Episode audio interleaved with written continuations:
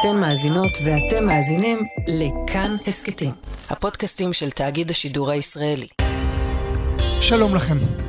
האחד חכם מאוד, ריכוזי, סובל מפרנויות. השני פקיד, לא סוחף, עם סבלנות אינסופית.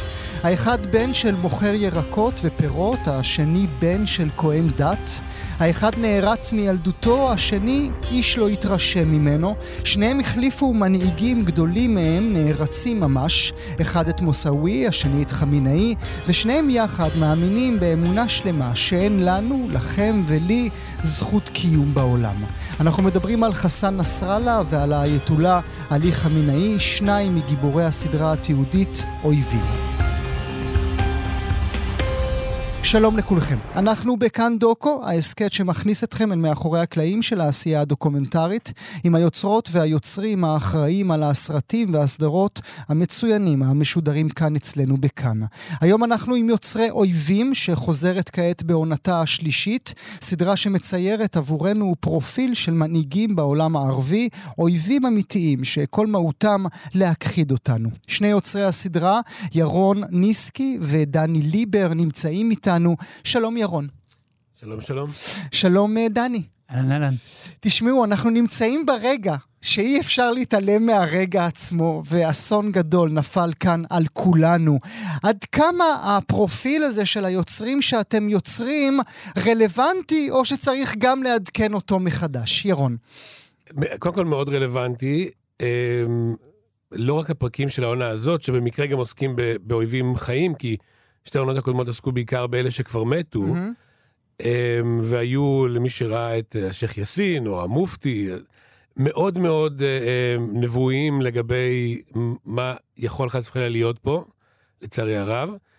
אה, וגם העונה הזאת, חמינאי, נסראללה, שקקי, אנשים שלצערי אנחנו בתוך המציאות שהם עיצבו לנו, אז עשינו להם פרקים שמראש הוגדרו קצת כמאוד פסימיים mm-hmm. בתחזיותם, בתחזית שלהם. אמ, זה הפידבקים שגם קיבלנו, זאת, אה, ועכשיו עדכנו אותם, כי בדיעבד הם אה, היו אופטימיים מדי. המלחמה דרשה עדכון של היצירה עצמה. עדכנו בוודאי, עדכנו את הפרקים, והפרקים שישודרו בקרוב הם כבר מתייחסים גם לאירועים האלה, בעיקר היסטוריים. כי מה הרגשת בעיקר שאתה צריך, איזה fine-tuning אתה צריך עבורי הצופה שאבין דברים אחרת?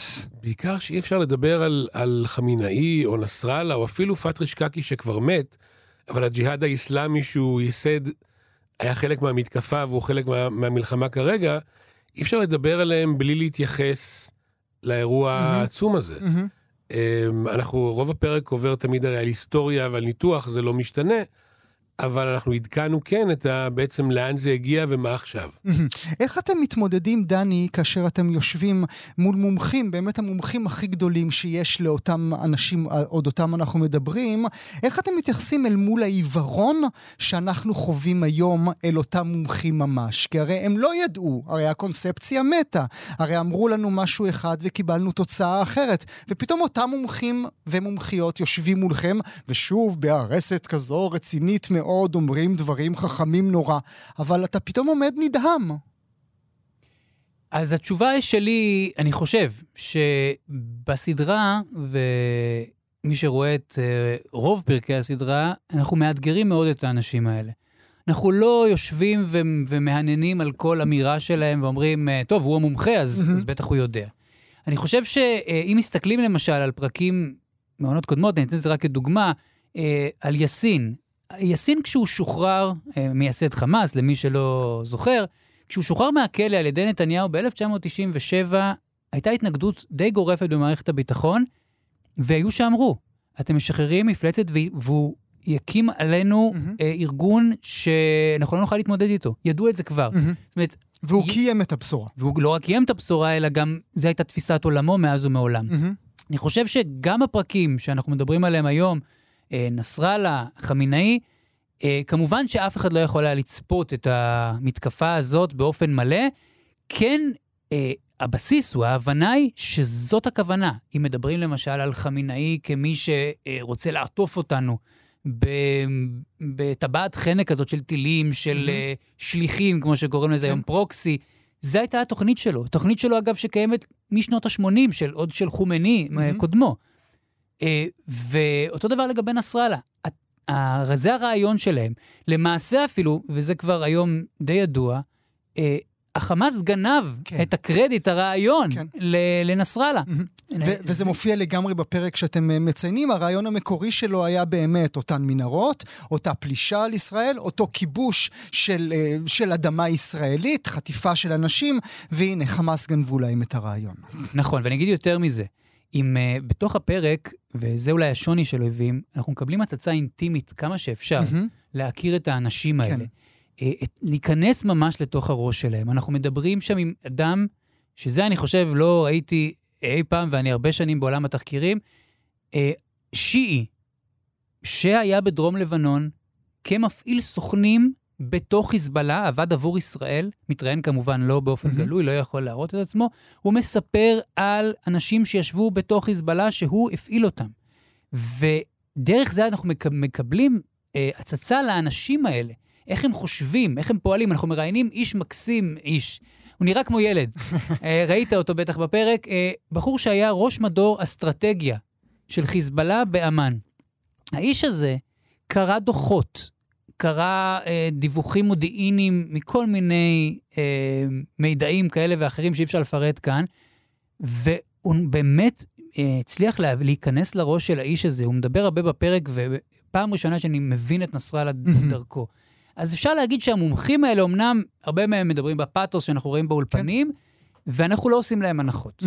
לטובתם, רוב המומחים ורוב מערכת הביטחון הזהירה מפני החמאס, מפני חיזוק החמאס, מפני העברת כספים לחמאס. מתוך הבאים עלינו לכלותנו. אה, כן, כן, מהאיום של החיזבאללה ושכוחות אה, רדואן של החיזבאללה מתקרבים לגדר, ומפני מה שקורה באיראן ובסוריה. הבעיה הגדולה היא באנשים הפוליטיים מלמעלה, ההחלטות. מקבלי ההחלטות ש, שסרבו ש, שזה להתייחס. אה, שזה... ואם תסתכל על העיתונים של החודשים לפני המתקפה, כל בכירי מערכת הביטחון הזהירו מפני מחדל 23 בעקבות מחדל 73. זאת אומרת, המומחים זעקו, וגם הפרקים שלנו, שאולי לפני חודשיים, שלושה נראו מנותקים ומוגזמים ומפחידים, כן. ועכשיו נראים מאוד אקטואליים. רזים. ר... כן, רזים אפילו, לעומת אופטימיים. המציאות. Uh, צריך להוסיף על זה, ואולי גם נדבר על זה בהמשך, אפרופו אותם קבלת החלטות של האנשים הפוליטיים. זה גם uh, דוגמה מנסראללה, הייתה הזדמנות להרוג אותו ואת כל החבר'ה שלו ביחד. ושרון, שרון מחליט לא להרוג לא, לא, שם זה, את כולם. זה ברק, לדעתי, ברק. מחליט. וגם עכשיו פורסם uh, לפני כמה שבועות, שאין לי, אני שוב, ממה שכתוב, שהייתה הזדמנות לחסל אותו בתחילת המלחמה, ונתניהו ובחרו שלא לעשות. נכון. אוקיי, אני רוצה רגע מעט מאחורי הקלעים. איך, ירון, איך חוקרים אנשים רעים? הרי אתה לא יכול שזה יהיה שטוח, אתם באים מהטלוויזיה, אתם יודעים, דמויות לא יכולות להיות שטוחות אף כן. פעם. הן חייבות להביא פרח פעם, הן חייבות לפתוח דלת לאישה יפה, הן חייבות uh, לנשק את הילדים שלהם. איך... בחדר העריכה או במהלך העבודה לא אה, מתלכלכים מהזדהות איתם? תראה, שאלה קשה. קודם כל, אנחנו לא מזדהים איתם, כי לנו מאוד ברור מי אנחנו ומה אנחנו, אבל גם אני וגם דני, אני חושב, גם בעבר, בפרויקטים אחרים, וגם בפרויקט משותף שאנחנו עושים פה קדימה, אה, נמשכים בסקרנות ל, לרוע. Mm-hmm. מנסים להבין את הרוע, בעיקר את מי שרוצה להרוג אותנו אישית, אה, בין אם זה נאצים או מחבלים, או באמת הרבה מאוד אה, מאויבינו ושונאי יהודים, אה, ומקיימים איתם דיאלוג מתוך סקרנות. אני אומר, אצלי לפחות, אני מניח שגם דני, אלא אם כן דני פה יוצא מהארון שהוא מזדה, מזדהה איתם, אה, אבל, שנים. אבל, אבל, מה לעזאזל? מה לעזאזל? מה, למה אלה הם חייכם? למה יש... עונה שלישית כבר של סדרה שעוסקת באנשים שחייהם היו טירוף של השמדת ישראל ויהודים. Mm-hmm. יש יותר מדי אנשים כאלה בעולם. אה, אנחנו עושים עליהם סדרות, אז זה גם כן. פרנסה, אבל באמת ניסיון להבין אותם, ואנחנו נכנסים לעומק, והסדרה גם לא משליכה אותם לקריקטורות כן. של, של וילאנס. כן. אנחנו באמת גם נוגעים ב... נגיד, הילדות של כולם איומה. של עוני, רובם, אני תמיד אומר, תמיד אומר לשיחות דיסני, הם תמיד, אה, אה, יתומים, בלי אימא, עם איזה אימא אה, רעה, אה, חורגת. באמת אה, ילדות איומה וגם... או במקרה של נסראללה, ילד מוסלמי שלומד בבית ספר נוצרי ו- רגע, ו- שהיא- ומקבל בור- בריון. שהיא אני, נכון, נכון, נכון, הם כולם סובלים. מתבריינים אה, עליו. גם בהרבה מאוד סיפורים שמתחילים בנכבה ובכאב, שבו אני לא מזלזל, אה, למרות שאני אגיד, האסון הוא בגלל הצד השני, כן. אה, אבל הכאב של מי שהיה ילד, או, או כל מה שקרה מסביב, כמו הכאב של מי שהיום בעזה נפגע, הוא כאב אמיתי. אבל הבחירה שלהם להפנות אותו לרוע, היא בחירה שלהם. שלהם. אה, ואני אתן, נגיד, נגיד היהודים יצאו מאושוויץ, הם לא יצאו והתחילו לשחוט את כל העולם, הם הלכו ובנו. אז אני אומר, העובדה שקורה לך עוול שאפשר להיות אמפתי אליו, וכאב וסבל אמיתי, אנחנו באמת אמפתיים גם בסדרה, וכן שופטים לחומרה את העובדה שאת הדבר הזה הם הפנו להשמדת יהודים. אותך, דני, אולי אשאל, האם אתה לא מרגיש שהאויבים שלנו, אותם אנשים אתה בונה להם דיוקן, אה, לא צופים ב- ב- בתוצאה הסופית, ומבינים אה, מה המומחים הגדולים שלנו חושבים עליהם, הם מ- מגלים אה, אה, מה המרגלים הגדולים חשבו עליהם. אז אתה רוצה סקופ. אה, פרק אה, או תחקיר שעשיתי בזמנו, לפני הרבה שנים, על נסראללה, יום אחרי שודר, אה, שודר, אה, עלה לאתר של אל-מנאר, האתר של חיזבאללה, אחרי שידור הפרק על ערפאת. סואה ערפאת, אלמנתו, שהתראיינה לפרק, התקשרה אלינו ואמרה, הפרק שודר במוקטעה. עכשיו. במוקטעה יושבים וצופים בו כל הנהגת הרשות. לא, אבל רגע, מה זה אומר, מה זה אומר סואה התקשרה אלינו? סואה, סואה אה, הייתה חברה סואה שלנו. ערפאת, היא מתרא- אם תראה, אה, הפרק על ערפאת, סואה היא שם אה, מרואיינת מובילה, היא אולי מעולם לא התראיינה לגוף שידור ישראלי בצורה רחבה לפחות. אה, והיא מספרת לכם, עכשיו במוקטעה רואים את הסרט. כן, אחרי הראיון איתה, הרי יש שם, אה, צריך להבין את האינטריגות, יש ריב מאוד גדול אה, בין אנשי ערפאת. בדיוק, אנשי ערפאת לאנשי אבו מאזן, אה, והיא קיבלה מאנשים בפנים, שהיא בטח בקשר איתם גם היום, שצופים. ואחרי שידור הפרק על, על אה, חאפז אסד, אה, כל ארגוני האופוזיציה הסורים באתרים שלחו לנו את זה. רואים ממש את הדיבור על הפרק.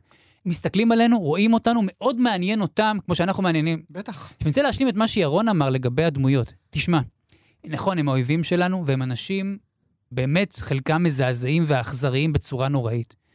אבל הם דמויות מרתקות אחד-אחד. באמת, צריך להגיד גם, אני חושב שגם ברמת הכרת האויב, זה באמת אנשים עם מופרעויות, עם בעיות פסיכולוגיות מפה עד מחר. אנחנו מכירים את זה גם אצלנו, אצל חלק ממנהיגינו, כמובן, בלי להשוות ובלי, לא באותה רמת אה, טירוף. אה, אנחנו מדברים על קדאפי ועל ערפאת ועל יאסין. יש, יש רגע שאני זוכר בפרק על יאסין, שאתה מבין איך האיש חושב. הוא גוסס, הוא, גוס, הוא גסס בערך 30 שנה, הוא, הוא גוסס ב, ב, בבית חולים של הכלא כשהוא כלוא פה בישראל. והוא אומר לעורך הדין שלו, שאנחנו מראיינים לפרק, הוא אומר לו, אני אשתחרר רק ב- בלית ברירה של הישראלים, הם לא ישחררו אותי בכיף. אני לא מוכן גם להשתחרר שהם, שיעשו לי טובה וישחררו אותי. רק בעל כורחם. והפלא, האיש הוא היה כזה סוג של אה, אה, נביא בעיני עמו לפחות, ואחרי לא, לא, לא הרבה זמן, המוסד אה, מסתבך בחיסול ח'אלד כן. משעל, ונתניהו מחליט לשחרר אותו כדי לפתור את העניין הזה. וזה מעיד על, על איך האנשים האלה חושבים, וכמה הם מורכבים. הם הרבה יותר מורכבים ממה שהיינו רוצים לחשוב, הם הרבה יותר מתוחכמים ממה שהיינו רוצים לחשוב. הם לא הטיפשים, ה... כמו שגולדה כן. כינתה אותם, הערבים שלא מבינים. ואנחנו באמת, אה, בסדרה, אני חושב, הם מביאים את המורכבות הזאת, לא כי אנחנו אוהבים אותם, ויש גם שאלות כאלה שאנחנו שואלים את אנשי המודיעין, אגב, וזה אני אסיים. אנחנו שואלים אותם, אתה לא מת... בין שאתה שואל אותנו, אתם לא מתאהבים באיזשהו שלב? אני חושב שבפרק הנסראללה, יש מישהו שם שעונה על זה בצורה שאתה לא יכול שלא לצחוק מהבדיחות שלו לפעמים כשהוא מספר בדיחות, או כשמחסלים לו מישהו שהוא קרוב אליו והוא עצוב, אז הוא עצוב. נדמה לי, אם אני, אם אני יכול להוסיף לזה עוד קומה נוספת, נדמה לי שהזלזול בישראל עוד קיים אודות אותם אנשים. רק במלחמה האחרונה ראינו נציגים, נציגי ממשל שדיברו על הערבים שהגיעו על עגלות, כאילו לא רצחו פה 1,400 אנשים וחטפו נכון. עוד 240 אחרים. אני רוצה רגע שנדבר על טלוויזיה, על טלוויזיה אחרת. אה, ירון, איך עובדים על סדרה כזו בצד ימין, ועל uh, היהודים באים מצד שמאל, ועל הראש מ"ק 22. זה... לא יודע. לא, אני אגיד לך מה, איך לא? זאת אומרת, אה, אני עושה דברים שאני אוהב. אני אוהב אה, הומור אידיוטי עם נגיעות היסטוריות, ואני אוהב היסטוריה. ואני עשיתי ב-20 שנה האחרונות גם סדרות ותוכניות בידור, אה, וגם בארץ ובעולם סרטים וסדרות דוקומנטריים, כולם מאותה, מאותו מקום של התלהבות, שאני אשכרה יכול לעשות את מה שאני חולם עליו. אני חולם לפעמים על סד- סדרת אנימציה, ולפעמים אני חולם על סדרה כמו אויבים. אה, או דברים שעשיתי בעולם, על סחר עבדים, וזה זה מאוד טבעי לי. אה, ברור לי מהתגובות של האנשים, שמשהו נראה לא בסדר, אין לי תשובה טובה, זה חיווט של המוח שלי. אני לא בטוח שזה לא בסדר, אולי אתה תענה לי בתור אחד שעובד איתו כל כך הרבה. אני לא בטוח שזה לא בסדר, רק נראה כמו בן אדם אחר שעושה את זה, ובן אדם אחר שעושה את זה, ובן אדם אחר שעושה את אויבים. אז אה, קודם כל אני יכול להגיד שאחד האנשים המצחיקים שאני מכיר זה ירון, וזה בא לו פשוט באופן טבעי. אה, אתה צריך להסתכל קצת באופן ציני על העולם, מה. שאתה חייב אה, כשאתה כותב קומי. אה, והוא... במיוחד שהיהודים דיבר גם הרבה על אויבים מבית כן, כן, אגב. אני גם אה, חזרתי לכתיבה בעונה הנוכחית, האחרונה של היהודים באים שעולה עוד מעט בתאגיד.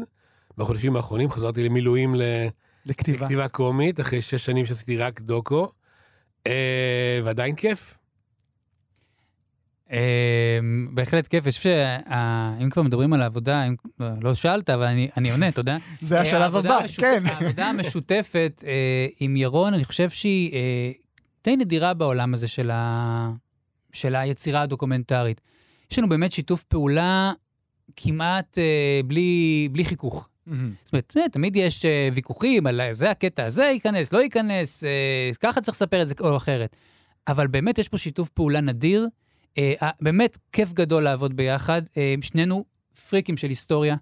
אני בא מעולם, כן. גם, גם ירון, אבל אני בא מעולם של אקדמיה, תואר שני בהיסטוריה, אולי יום אחד גם דוקטורט, שהילדים יאפשרו את זה. אה, ואני עיתונאי ואקטואליה, אני חושב מכבר 17 שנה, אה, תחקירים, אקטואליה וכו'. וזה זה הפריק שלנו. וגם בלי קשר, אני חושב שגם אנחנו מביאים את הזווית השנייה, כי אני גם בא מעולם של פילוסופיה. פילוסופיה זה, זה, זה ה baby האמיתי שלי, אני עושה גם הרצאות בפילוסופיה. ואני תמיד מסתכל על הדברים לא רק כעובדות ההיסטוריות, אלא איך, איך, אה, איך אנשים תפסו את mm-hmm. הדברים, איך אנשים הקשרים. מפרשים אותם, mm-hmm. הקשרים רחבים יותר, תפיסות עולם רחבות יותר וכן הלאה וכן הלאה. אז אני כן רוצה להישאר איתך, דני. יש איזה רגע בפרק בנסראללה שאתם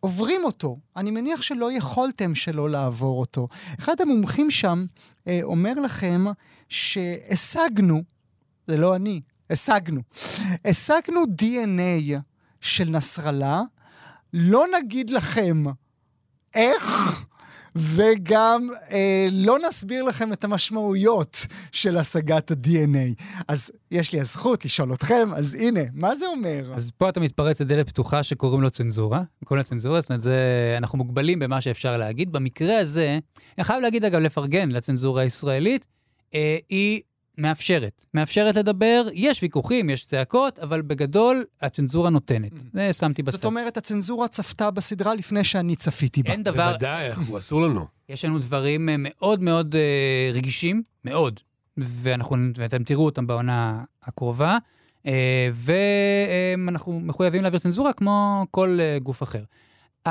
הסיפור של ה... DNA. DNA, של אני חושב... נסראללה. בדיוק, הסיפור של ה-DNA של נסראללה, מה שאני יכול להגיד על זה זה ככה, בשלב כלשהו, אה, ישראל מחסלת את הבן של נסראללה. אה, סיפור ידוע, אה, אנחנו מספרים גם בפרק כל מיני פרטים שלא פורסמו על הדבר הזה, מדהימים. הגופה אצלנו. הגופה אצלנו, מדברים עם מי שצילם את הגופה, שהוא עוד לא מבין שזה הגופה של נסראללה, רואה פתאום איזה אה, מישהו בלבוש מדים מדוגמים. מדוגמים, הוא לא נראה- הבין מאיפה יש להם מדים בדיוק. יפים כל כך. מה זה, מי זה, הוא נראה משהו בכיר, גם כמובן כל ההתנהלות שם הייתה מאוד מוזרה, של צבא לבנון, שמגן על ה- על הכוחות וכן הלאה, ובעצם הגופה אצלנו. כשהגופה אצלנו, אנחנו מתעניינים מאוד ב-DNA של נסראללה. עכשיו, אני יכול רק לדמיין. כן. כמובן ש... בוא נדמיין ביחד. בוא נדמיין. מה אכפת לך?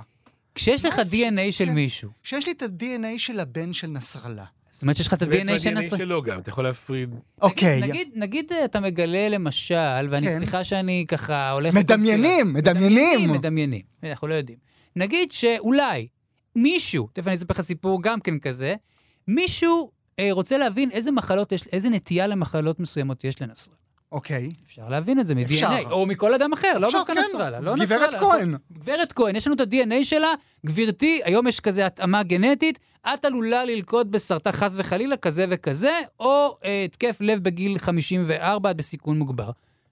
זה דבר ראשון. אוקיי. דבר שני, אפשר להבין כל מיני אה, רגישויות למיניהן, וכן הלאה וכן הלאה. זאת אומרת, אני לא צריך להיות רופא וזה, כל, כולם היום יודעים מה, הוא, מה אומר DNA. אני אתן לך עוד... אגב, אפילו אל- אה, אל-בגדדי, שהאמריקאים גילו שהוא אכן איפה שאמרו שהוא נמצא, בזכות מישהו שהוציא החוצה התחתונים שלו מהכביסה, ובדקו בתחתונים וגילו שזה אכן ה-DNA שלו. לדוגמה, נכון. אם אתה רוצה להפציץ מבנה ולדעת שהוא אכן נמצא שם, אז אתה צריך, אה, אם. למשל, DNA, ולנו לא אמרו כלום, אז אנחנו יכולים באמת לנחש, אנחנו רק מנחשים. אני אגיד יותר מזה, אה, אב- אה, אסד, האב, אה, אנחנו הבנו שהוא חולה במשך הרבה שנים, המוסד הבין שהוא חולה, סיפור שאנחנו מספרים בפרק בעונה הראשונה, והם מבינים שהוא חולה, אבל לא יודעים כמה, והוא מנהל איתנו משא ומתן לשלום באותה מהמם, תקופה. מהמם. אנחנו לא יודעים. ואני יכול להגיד לך שמשיחות עם אנשי מודיעין מאוד מאוד בכירים שעשיתי, ולא יכול להגיד מי ולא יכול להגיד איך, הצלחנו להשיג את התיק הרפואי שלו. והתיק הרפואי בעצם אה, מלמד אותנו, במובן מסוים, אה, כמה זמן נותר לו. Mm. האם הוא באמת יכול להתחייב להסכם שלום? זה אוקיי. משהו שמאוד העסיק את אפילו מה המוסד. מצבו אז- המנטלי. נכון, אבל פה זה לא DNA, אבל העניין הרפואי במנהיגים חשוב. מאוד מאוד מעניין חשוב. אותנו. ולא רק זה, אה, ירון, אלא גם הנפש עצמה. דיברת על הילדות, דיברת על העובדה שאנחנו תמיד מחפשים את העומק באנשים כדי להבין אה, כיצד המפלצת נולדה, לפחות במקרים האלה. אה, והסיפורים סביב אה, אה, חמינאי הם, אה, הם סיפורים מדהימים שאתם מספרים. אתם מצליחים לראיין, עוד רגע גם תסביר לי איך, את האחיין האמיתי. אתם יודעים איך אומרים אצלנו. האחות של חמינאי, הבן שלה בפריז. בליל, יושב שם מול, אה, מול הפרצוף, אה, מול הפרצוף של, ה- של, שלכם. אה, הוא מספר על הדוד שלו, והוא מספר משהו מדהים עוד יותר. כאשר הוא רוצה לעזוב את איראן, הוא בא אל הדוד שלו, שהוא כבר המנהיג העליון, הוא יכול לעשות מה שהוא רוצה, והוא מסרב לתת לו אשרת יציאה אה, מאיראן. ת, תיקח אותי לרגע הזה, תסביר לי את הרגע הזה. תראה, אנחנו בסדרה מקפידים לראיין את הצד השני. אנחנו נמנעים מה... ה- תמיד מביאים את אהוד ברק, אהוד אולמרט, אתה יודע, כל מיני כאלה זה. אה, אנחנו, זו רש- רשימת אנשים שאנחנו לא מראיינים.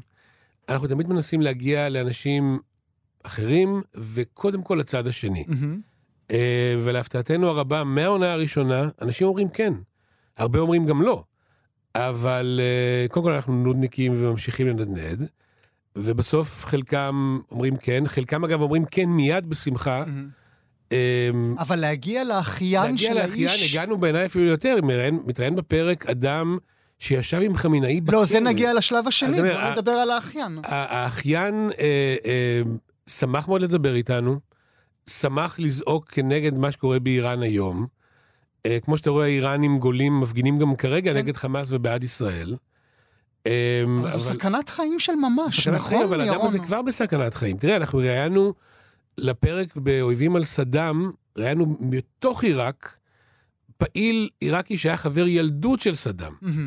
אה, והוא סיכן את חייו בעצם שיחתו איתנו.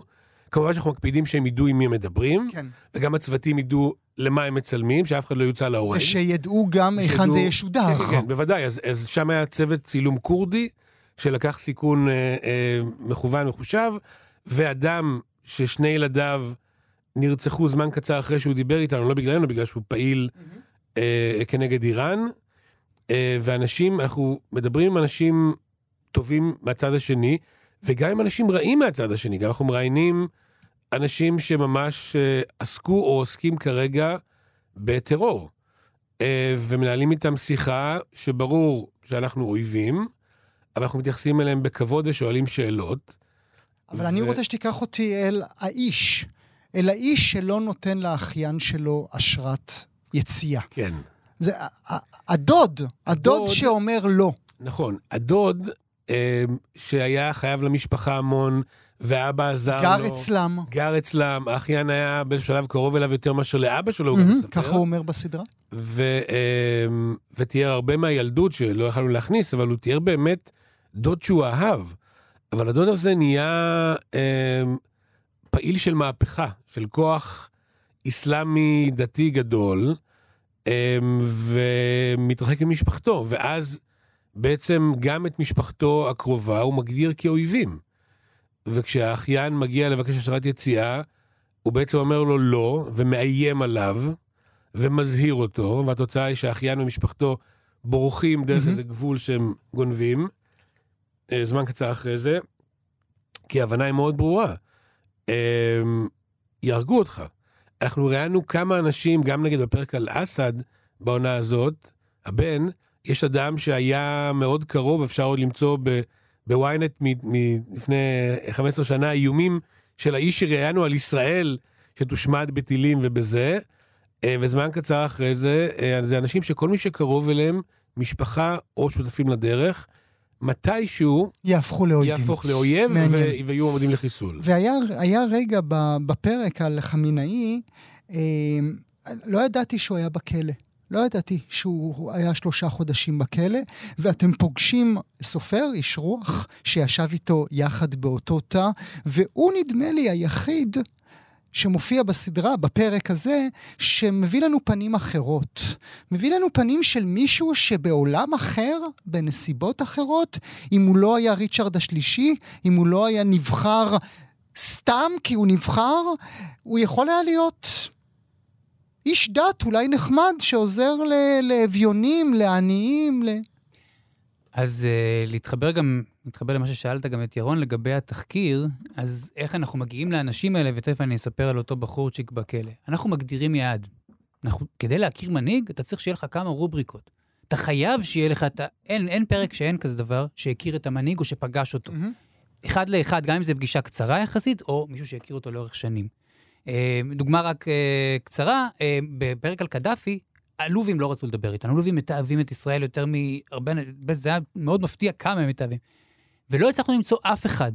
בסוף, ממש ברגע האחרון, הצלחנו להביא מישהו שהוא לא רק היה אה, חבר של קדאפי, הכיר אותו מגיל 15 מהתיכון והפך להיות שר מאוד מאוד בכיר בממשלה שלו, מדבר לאורך הפרק.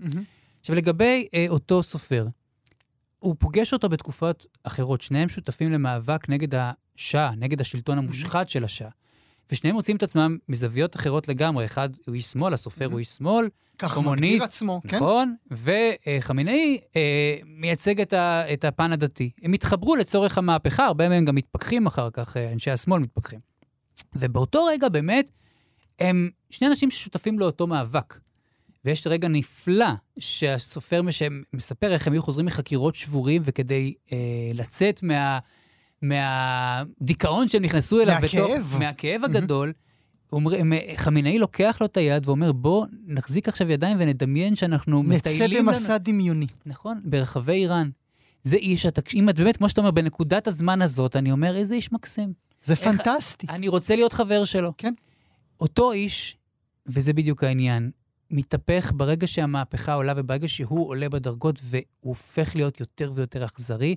אנחנו פוגשים אותו במעלה הפרק, את אותו סופר, איך הוא ישב אחר כך בכלא בתקופת של הרפובליקה. האסלאמית כבר, בתי כלא שהפכו גרועים יותר ממה שהיו קודם. הרבה הרבה יותר, והוא מספר איך פשוט לוקחים אחד-אחד את האנשים שהיו בכלא ואומרים לו, האם אתה נאמן למהפכה ולמייסדה חומייני? מי שאומר שלא הולך לתלייה, והוא היה קצת חכם, אמר, "אמ, נכון, האידיאולוגיה שלי היא לא, אבל אני אגיד שכן, ונשאר בחיים. זאת אומרת, הוא, הוא, הוא ממש ניצל באור. שיניו. והסיפור עוד, אנחנו לא יכולים להיכנס לכל הפרק, ולכן הנה פה זה הזמן לספר על זה. אה, הם, הוא עוד, אחרי המהפכה, מיד אחרי המהפכה, חמינאי זכר לו חסד כלא, עוד שהם היו ביחד בכלא, והוא מזמן אותו להיות העורך של העיתון החדש של המהפכה, וכקומוניסט שמאלני הוא מסרב כמובן, וכאן היחסים שלהם בעצם אה, מתנתקים. זאת אומרת, אנחנו לא יכולים להיכנס לכל מה שקרה עם האיש הזה. האיש הזה שווה סדרה בפני עצמו, סיפורים משוגעים על היחסים בינו לבין המנהיג העליון של איראן. אני רוצה אולי אה, לקראת סוף השיחה שלנו, זה לשאול אתכם אולי שאלה לא הוגנת. אם הייתם מקבלי החלטות, בעמדת מקבלי החלטות, בשישה באוקטובר, ירון, מה היית אומר למבצעים? מה היית אומר לנו? מה היית אומר לעם? תראה, אני, אני באופן אישי חש, חשבתי שנים שתשלום לחמאס הוא טעות היסטורית, שחיזוק החמאס הוא טעות היסטורית. דני יכול להעיד שאמרתי לו, באמת, האימפריה הרומית נפלה כשהתחילה לשלם בגבולותיה לאויביה שלא יילחמו בהם. זה רגע ל- ל- לאימפריה שוקעת, לסיום, שאתה לא יוצא להילחם על הבית. אתה משלם למישהו שלא יתקוף אותך. וזה היה נראה לי חולשה מחרידה. התשובה היא, החמאס היה צריך להיות מחוסל, או לפחות מוחלש, ל- לרמת גוף כמעט לא קיים, כל השנים האלה. העובדה שהממשלה נתנה לנסראללה ולחיזבאללה להתקרב, מהמם. מאז 2006, להתקרב לגבול הצפון. אה, בהחלטה מודעת שאומרת, אה, כי זה גם נגיד המנהיג שיש לנו. בשנים האלה, לדחות הכל קדימה, בסוף, לא מעניין אותי כרגע, רק שלא יהיה כרגע בעיה. לפעמים עדיף בעיה קטנה יותר עכשיו, מאיום של בסוף, כמו עכשיו, 200 אלף טילים, מה עושים עם זה? כן. אי אפשר לחמוק מחלק מהדברים, אז התשובה היא, אה, אה, אנחנו היינו צריכים לתקוף קודם, הרבה הרבה קודם. אה, אני שומע שנתניהו בעצמו כתב שליברמן ובנט וכל מיני כאלה אמרו כבר ב-2016-2017 וגם בצבא וגם בשב"כ, לתקוף עכשיו, כי הם באמת, אה, סינואר וחבריו, הם באמת מתכוונים ולא, ולא הותקף. ועוד דבר אחד אני אגיד, אה, בכלל הסדרה, וזה גם באיזושהי צורה תשובה, הסדרה אה, מראה את כל אויבינו שאותם אנחנו מנצחים כבר עשרות שנים, שהם כולם חלשים יותר מאיתנו, בעיקר כי הם לא דמוקרטיים, יש להם מנהיגים ששולטים שלטון נצח, מהמם. כוח מוחלט זה דבר משחית, שלטון ארוך זה דבר משחית ומעוות בפרספקטיבה, גם אישית וגם מרחבית. אה, הפרדת רשויות ודמוקרטיה והבעת ביקורת בתוך המערכת על ידי כל מיני פקידים, היא דבר שמהות החוזק שלנו, ולאויבינו אין אותו. והסדרה נפתחת בשקופית שאומרת שבעצם במדינות מסביבנו, המנהיג הוא המדיניות.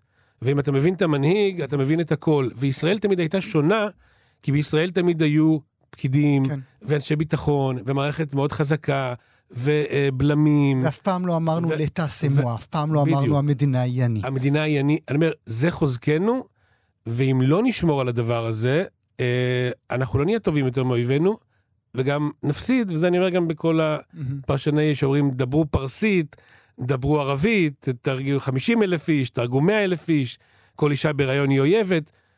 לא, ככה אויבינו מפסידים. אנחנו טובים יותר, אנחנו מתוחכמים יותר, אנחנו מוסריים יותר, לא בכאילו, אנחנו באמת היינו עד עכשיו, ולכן ניצחנו.